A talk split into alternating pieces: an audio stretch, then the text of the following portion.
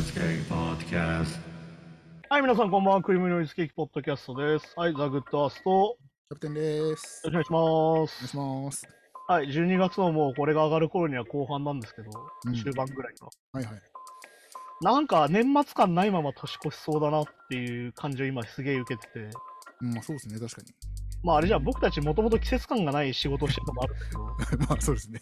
まああのなんならあれじゃあ年末進行って言ってさ、繰り上がることはあるけど、ギリギリまでっていうの逆にないからさ、ないですね、確そして多分来週ぐらいが一番死ぬかなみたいに思いながらやってんだけど、かにね。うん。でもどうなんですかね、殺したのもなんかもう早いとこは忘年会もやってるとかね。ああ、実際俺あれですよ、あの最近あの同窓会みたいなのがあったんだけど、うん、おはいはい。あの本当に1周目に2回もあって、うん、ああ、意外。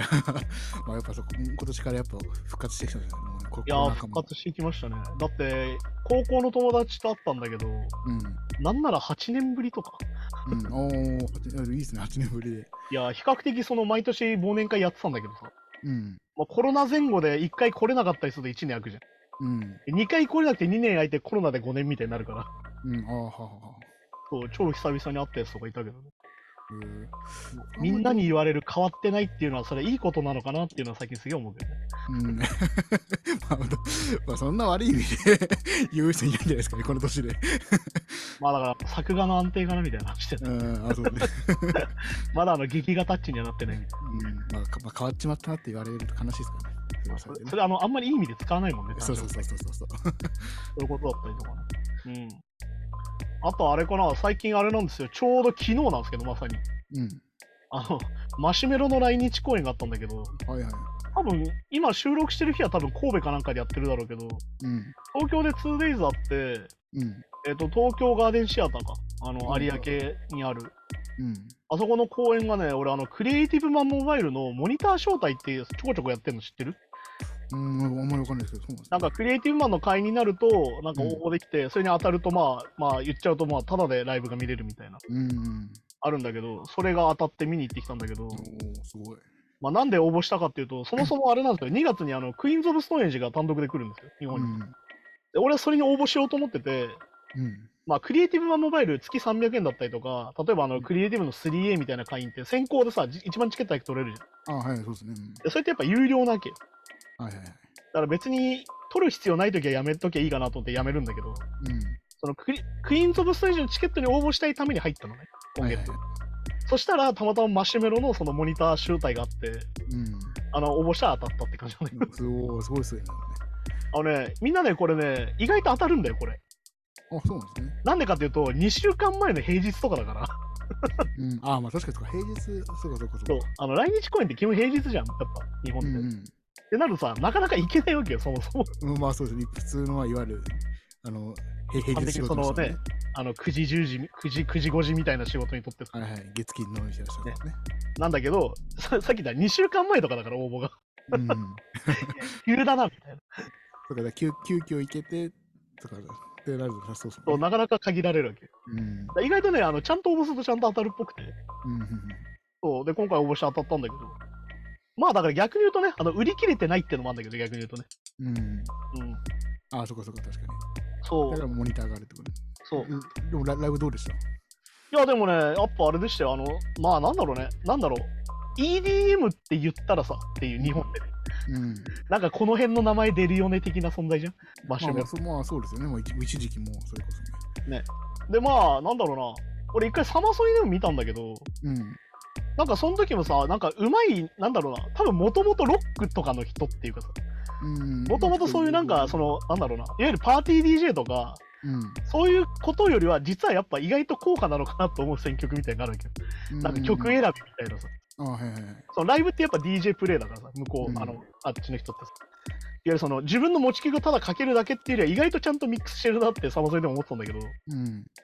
そう今回もねあれだったんだよねなんか見に行ってみたらまあ音はねやっぱいいよてか東京ガーデンシアターがすげえ音良くてやっぱあそこの会場がおーはいはいはい。なんだろうなイメージとしては武道館を半分に割ったみたいな会場なんだけどおー半、半円勝ちじゃないけど。半円みたいになってて、うでん要はもう完全にその音を出すような形なきゃよ。要はうん。だから逆に言うと上はすげえせり出してて、うん。で下はフロアでみたいな。あはははで、まあ、多分あれ、仕様だと思うんだけど、みんながこう、縦にジャンプすると床が揺れるぐらい、こう、なんだろう、多分あれ、耐震的なこともあるんだろうけど、うん、逆に多分それれで逃がすように多分なってて、エネルギー。あ、もういいですね、これ。うん。っていう作りで、なんだろう、でかいんだけど、あんまりこう、デカ箱感があんまりななく見れるみたいなうん。感じがあって、俺結構その武道館の作り結構好きで見やすくてさ、上からでも。うん。で、音も結構いいから好きなんだけど、それがなんかより強化された感じですげえ見やすくてよかったし。あとやっぱあれなんだよね、なんかその俺たちのイメージってやっぱダブルステップじゃん、マシュメロってやっぱり。うん。てかなんかあ、まあ EDM ダブステップなんならブロい感じもあったりとか。うん。なんだけどやっぱあれたちってさ、まあ誰でもそうなんだけど、なんだろう、ちゃんと流行に乗ってくじゃん。まあそうですね、トレンドを入れていく。トレンド。がしっかり分かってて、で、なおかつそれとちゃんと客演してどんどん曲作っていくじゃん。うん。だからマシュメロの最近の曲聞くと思うんだけど、完全にレゲトンなんだよね。うん、ああ、まあ、レゲット今はね、一番ブブームというか、まあ完全にあのバッドバニーが天下を取ってますから今、 はいはいはい。再生数とか。まあ、トレンドですもんね、そうだから完全にいわゆるまあだからまあさ俺もう Spotify とかをこうやって使って This is マシュメロみたいなプレイリストさ今。うん。チェックするとお前全部レゲトンじゃんみたいになったけど最近のやつを聞くと。まあそうですね、もうだからもう今最近バキバキのああいう EDM とかじゃないですもん、シンセそういわゆるそのブレレイク入ってビートただ折れてみたいなないじゃんうん、ないですね。なかったんだけどライブ行ったらやっぱちゃんとそっちだったっていうかちうん。まゃんとその自分がもともとやってたダブステップがメインでみたいなあ、特に日本だとそうです、7、8年前ぐらいのあれがイメージありますね。マシュメロといえば。だけどやっぱそこのイメージ意外と変えてこなくてでもこれでもね俺なんか国によって違う気がするんだようん。やっぱだからレゲトン圏があるじゃんやっぱり分かりやすくうん。まあ、うんよくそもそもさ、やっぱスパニッシュが世界で一番多い言語だから、実はねま、あ英語はよいり。っはいはい。てことになると、やっぱそのレゲトンのリズムがめちゃくちゃ流行ってる地域と、いわうん。ゆるダブステップが流行ってる地域って、やっぱ分かりやすく分かれてて、うん。やっぱ Spotify でそれこそさ、プレイリストでセットリスト組むみたいな話を前にしたけど、うん。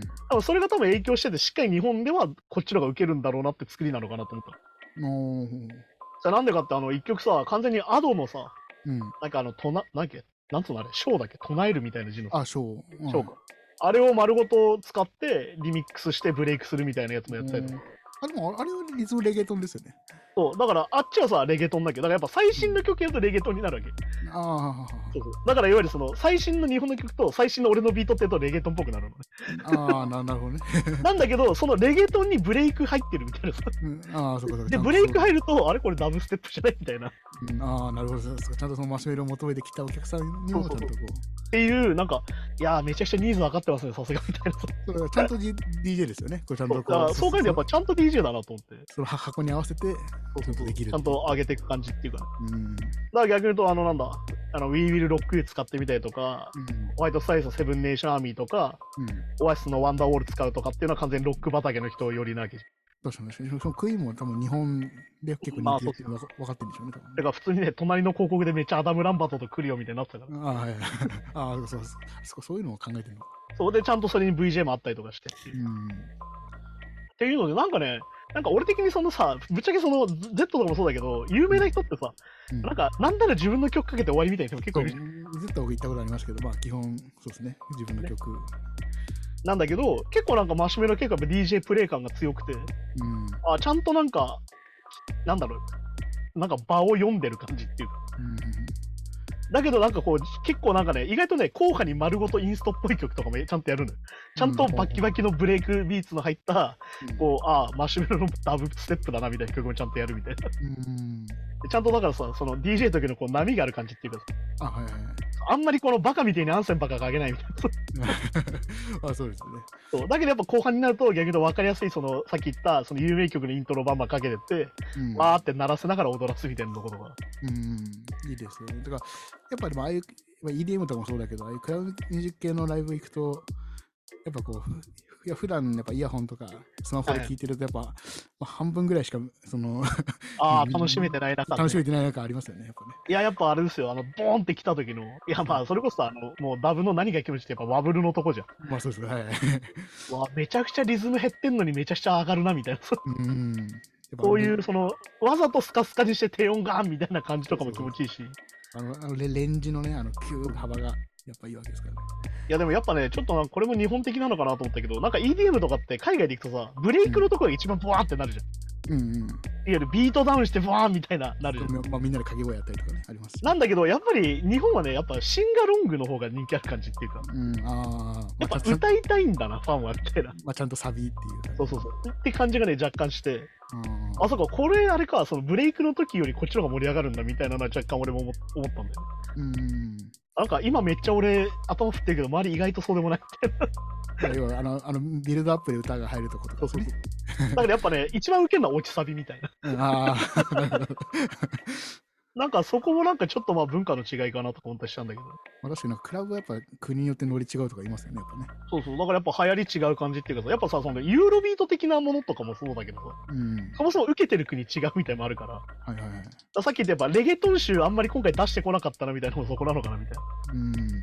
なんか、なんだろう、フラメンコギターをもっと聴くかなと思ったけど、そうでもなかったなみたいな。だああ、はいはいはい。さ最近それ多いですもんね、最近の結構ね。からそういうのだったりとか。だからね、なんかちゃんと DJ で、あとすげえ俺が好感を持ったのが、やっぱその高くなってるけど、DJ の台がさ。うなんかもう一段その、なんだろう、上がる台、段があってさ。ん。うん。で、こう、盛り上がるとこうマイク持ってこう立つわけよ、マシュメロがね。はいはい。で、みんな準備はいいからさ、ワン、ツー、スリーとかやるんだけど、うん。ちゃんとブレイクする前にちゃんとあの台に戻ってて、こう戻るみたい ああ、いいですね。な。DJ 機材に戻るみたいな。ちゃんと DJ プレイするっていう。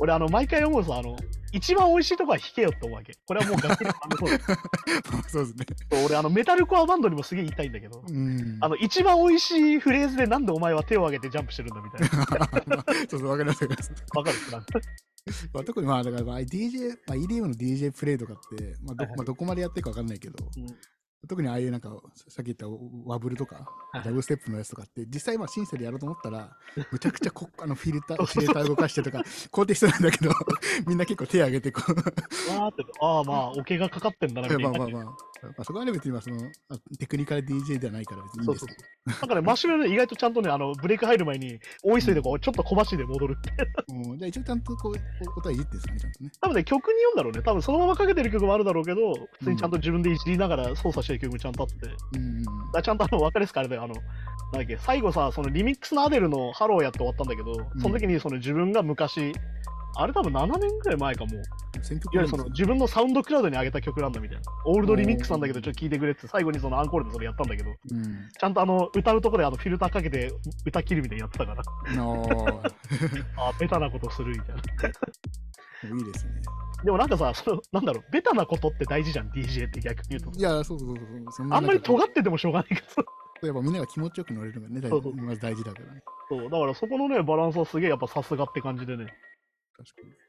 だってなんかああいうマシュメロ、まあ、しし初初期っていうかわかんないけど、はいはいあのあのアローンとかスターズとか、はいはいはい。なんかあの辺、多分ライブで聴いた時の多幸感みたいな のが多分いやーだからやっぱりあの、あの世代の EDM の独特の多幸感ってやっぱあるそうそうそう、なんかそうそう、なんかはーふわーってする感じがね。なんかね、でもあれはある意味発明だったなと思ってて。うん。なんかあの、なんだろうな、スクリレックス的なもののブルブロステップって、やっぱりどっちかというとメタルコアから来たなって感じがあったじゃん。うん、そうそうそう、確かに確かどっちかというと文脈はそっちだなって感じ。に。うん。だけど、そのアビーチとか、そっちのあの、いわゆるそのメロ的な EDM とのその融合的なことじゃん、結局バランスとしては。まあそうですね、そうですね。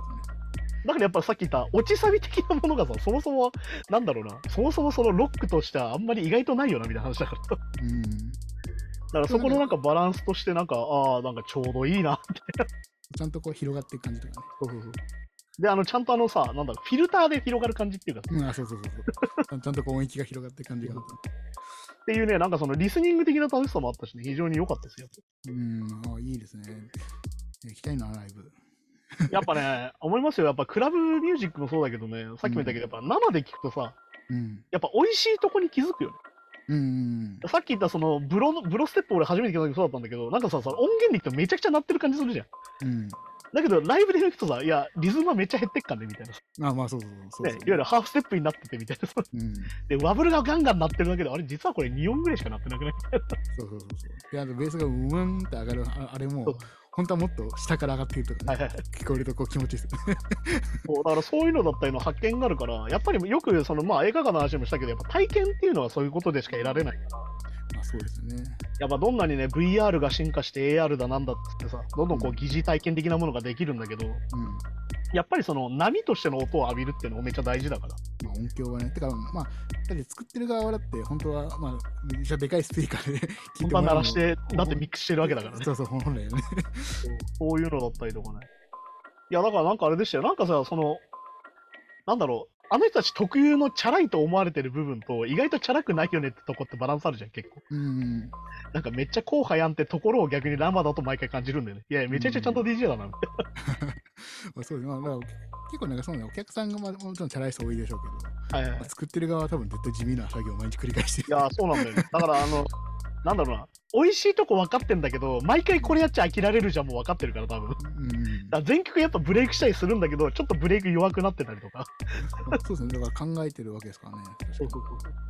だから要はさ、あの曲構成って全部同じになっちゃうわけじゃん、どうしても一番気持ちよく作ってあるから。うん。だけど、ライブのセットリストに並べたらさ、全部同じくらいの感じになっちゃうから、うん。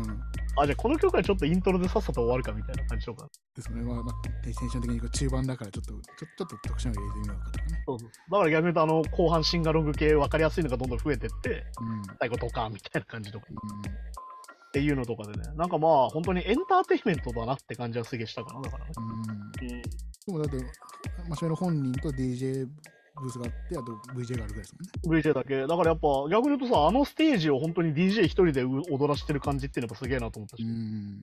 なんかまあね、あるじゃん、あの、フューチャリングがバンバン来て盛り上がるみたいなのもあるけど、うんなんかそういうのじゃないストイックさみたいなのもあったから。はいはい。いや、なんかあれですよ、俺は毎回思うんだけどね、EDM がね、まあ俺、あの、EDM、なんだろうな、EDM 前としたものうん。うん俺、あの、四つ打ちとかがそもそも苦手なのもあるんだけど、うん。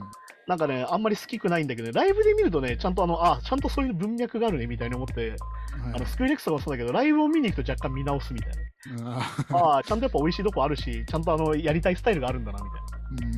まあそうです心だったりとかして。そういうのもあるから。あとあれですよ。よ、なんかあの、前座でさ、あれキャリキャリーパインパイムが俺が見に行った人出てたんだけど、うん。うん。なんかやっぱキャリーパインパイムの日本語解体力みたいなのがやっぱすげえなと思って。うん。あの、日本語なんだけど全く意味をなさない日本語になったわけじゃん。いわまあそうですね。確かにゆる掛け声的な確かに。うん。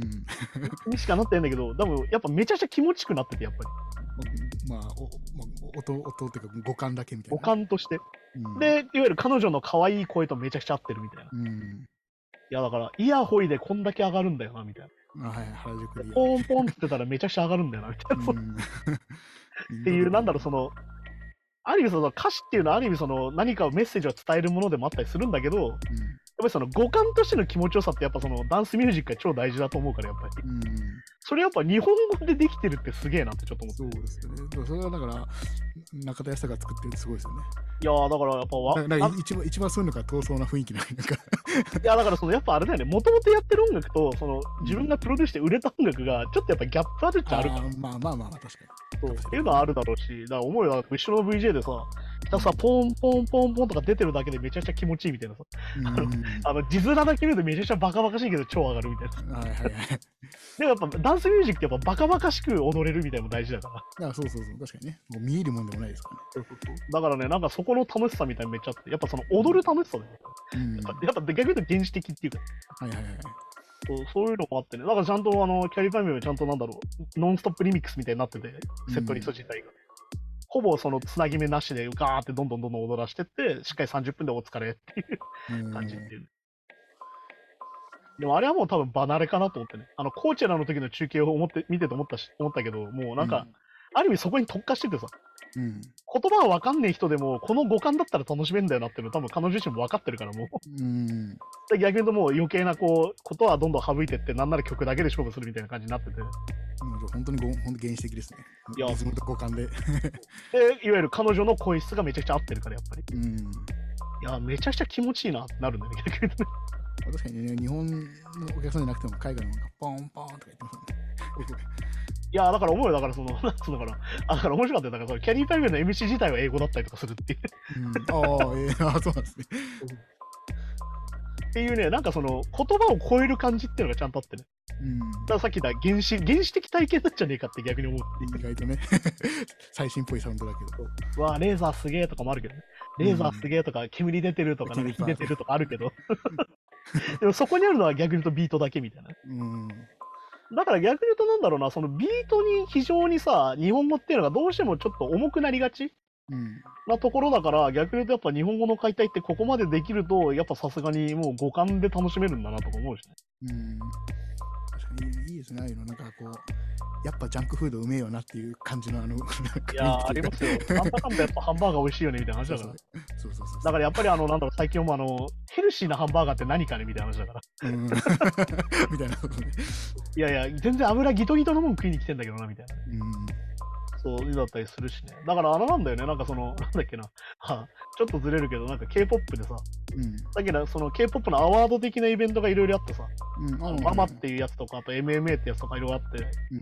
なんかそれで毎回さ、リミックスしてライブやるんだよね、そのパフォーマンスとして。なんかちょっとアレンジしてイントロ長くなってたりとか、ちょっとアレンジ違うバージョンでやってたりするんだけど、うん。うん。なんかいろんなグループがやってるんだけど、なんかね、そこで思ったのが、その楽曲としての完成度と、うん。リミックスのしやすさって違うよなって思ってて。ああ、まあまあまあ、そうなんですかね、確かに。なんか東京ドームでそのママをやってて、それこそ俺が好きな G アイドルが、えっ、と、クイーンカードやってたんだけど、うん。クイーンカードってさ、超引き算なんだよね、実はね。うんめちゃめちゃシンプルなリフと、シンプルなメロディーと、超少ない構成でできてるから、うん。リミックス意外とあれ多分しづらいと思うんだよね。ああ、逆にそうなんですかね。しそっか。要は、普通だったら解体しやすいと思うじゃん、シンプルだから。なんだけど、もう、ここが美味しいとこっていうのが決まっちゃってるから。ああ、そっか、もうバチッとね、ハマってるから。で、要はリズムだけで美味しいとかじゃないんだよね。メロディー、リズム、リフ重なって美味しいから。ああ、そっかそっか、確かけどに。分解実は意外とできてなくて。うん。で、なんかまあアレンジしてやってて、まあそれ自体はかっこいいんだけど、ああ、でもまあなんか美味しいとこがちょっと減っちゃう感じっていうか。確かにだから、そうですね、だから、クイーンあのその曲もそうだけど、弾き語りしたときに、うん、なんかわかりますよね、そのね。ああ、そうそあう。ここれバランスでめちゃくちゃもうパチッと決まってるのかとか、あそうメメロが強いだけなのかとか、なんかね。そうっていうのがあって、逆に言うとやっぱクイーンカードってやっぱめちゃくちゃメロがさ、なんだかんだちゃんと強いから。うん。いやなんかね、そこはね、なんか、ああ、なんかやっぱアレンジしちゃうと、なんかその、ビートが派手になったおかげでメロは歌えなくなるよねみたいなところが。うんああ、はあはあはあ。メロを歌うと逆に言うとビートでバコンってはできないよねみたいなとこだったりするんだけどうん。逆に言うとなんだっけなもう一個やってた MMA って方でニュージーンズが4曲ぐらいやってたんだけどうん。それ全部リミックスしてたんだけどやっぱニュージーンズはねめちゃくちゃリミックスしやすいんだよねやっぱり聞いてて、うん、ああ、まあ、繰り返しも多いですからね。そう非常に繰り返しが多いのとやっぱりやっぱあそこさもう完全にリズム主体じゃんうん。でさっき言った言葉もほぼ五感っていうかさうん。感じが強いからなんかああこれいくらでも積み上げてったら10分でも20分でもなんかリミックスできちゃうなみたいな感じだけどうん、まあそうですね。テンポ変えてもね、全然ね、いけそうですね。えーかなりさ声も本当になんだろうどっちかっていうとメロディーっていうよりは楽器的な使い方じゃんさうん、うんっき言ったユニゾン多かったりとか繰り返し多かったりみたいなことだから,、うん。うん。なんかねそこは逆に言うとすげえうまいこと機能しててうんやっぱだからなんだかんだ言って k p o p の特徴ってなんだかんだやっぱメロディーの強さだなとは思っててうん。なんかまあ他にエスパーとかだったらアイブとかもパフォーマンスしてんだけどやっぱりその美味しいとこっていうのはなんだかんだやっぱサビなんだよ一番ねうん。うん。まあ確かに確かそうでもそこじゃないとこで美味しく感じるのはやっぱニュージーンズ的なジャンルだったりするからだからニュージーンズがちょっと違うっていうのはそういうことなのかなとはちょっと思ったけどに。やっぱちゃんとじゃあ、そうか、まあ、メロ構成がしっかりしてると、意外とリミックスとかだと、まあ、は幅が狭くなっちゃうのかいやだからやっぱねイメージなんだよね俺たちがどこで聞いてるかっていうのがやっぱ逆に言うと出やすいからな。ああ、そうかそうか。あサビ来るぞ来るぞってさっき言ったみたいにベタなことなのようんうん。でそもそもベタなことやってないっていうのもあるからねそういううんジャンルとしてだあかあ、まあ、そうかそうから意外とねその2ステップ的なものがさアメリカだったら全意外と流行ってなかったりもするからうん。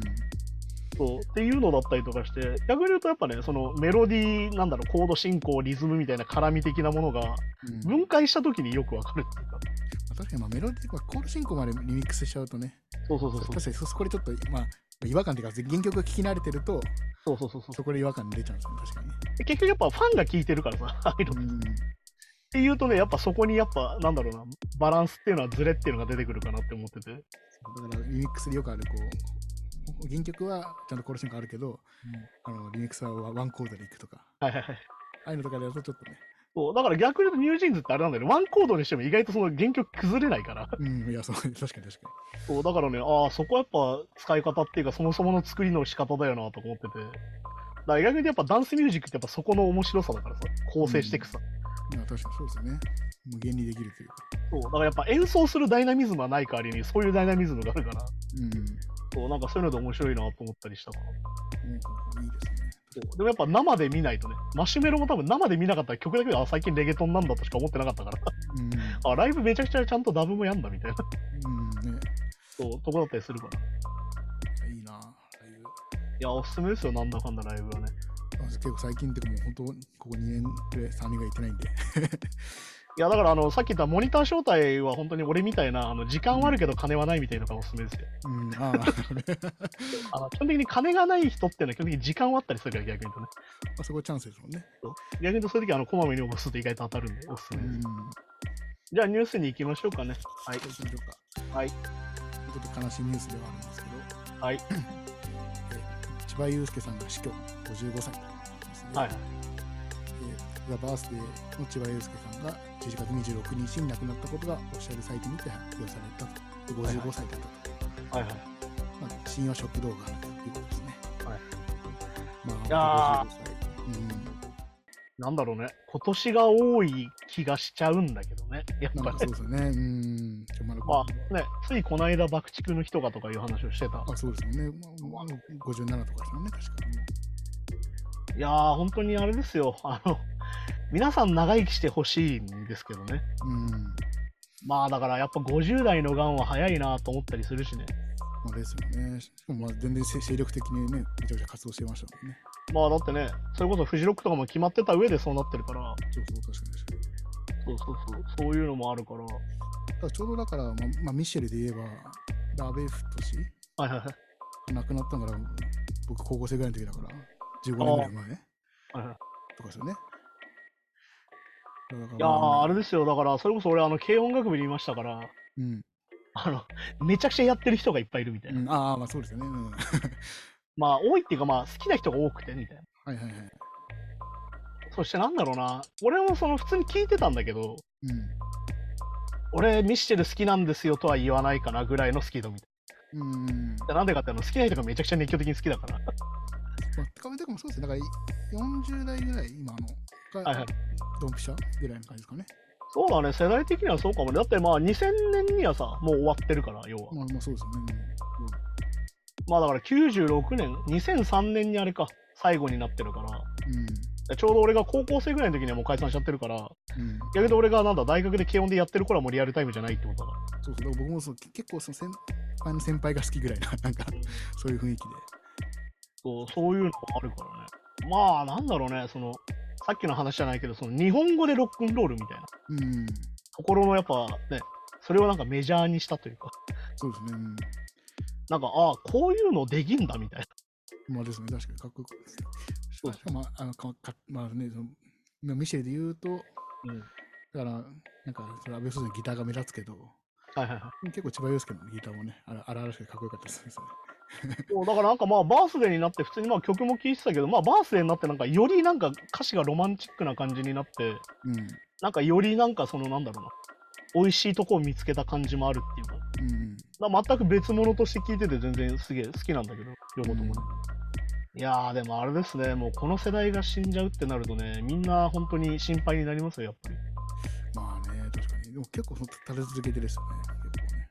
まあ立て続けというかまああれなんですよあの良くも悪くも寒くなってると人は死にやすいのでっああ、まあまあまあ、確かにね。ていうのもあるのでそうですね。だからまあ、なんつうのかな、その、まあ、長生きはしてほしいですよ、やっぱり。うん、まあ、俺そう、本当そうですよね。長生きしてほしいですよね、やっぱね。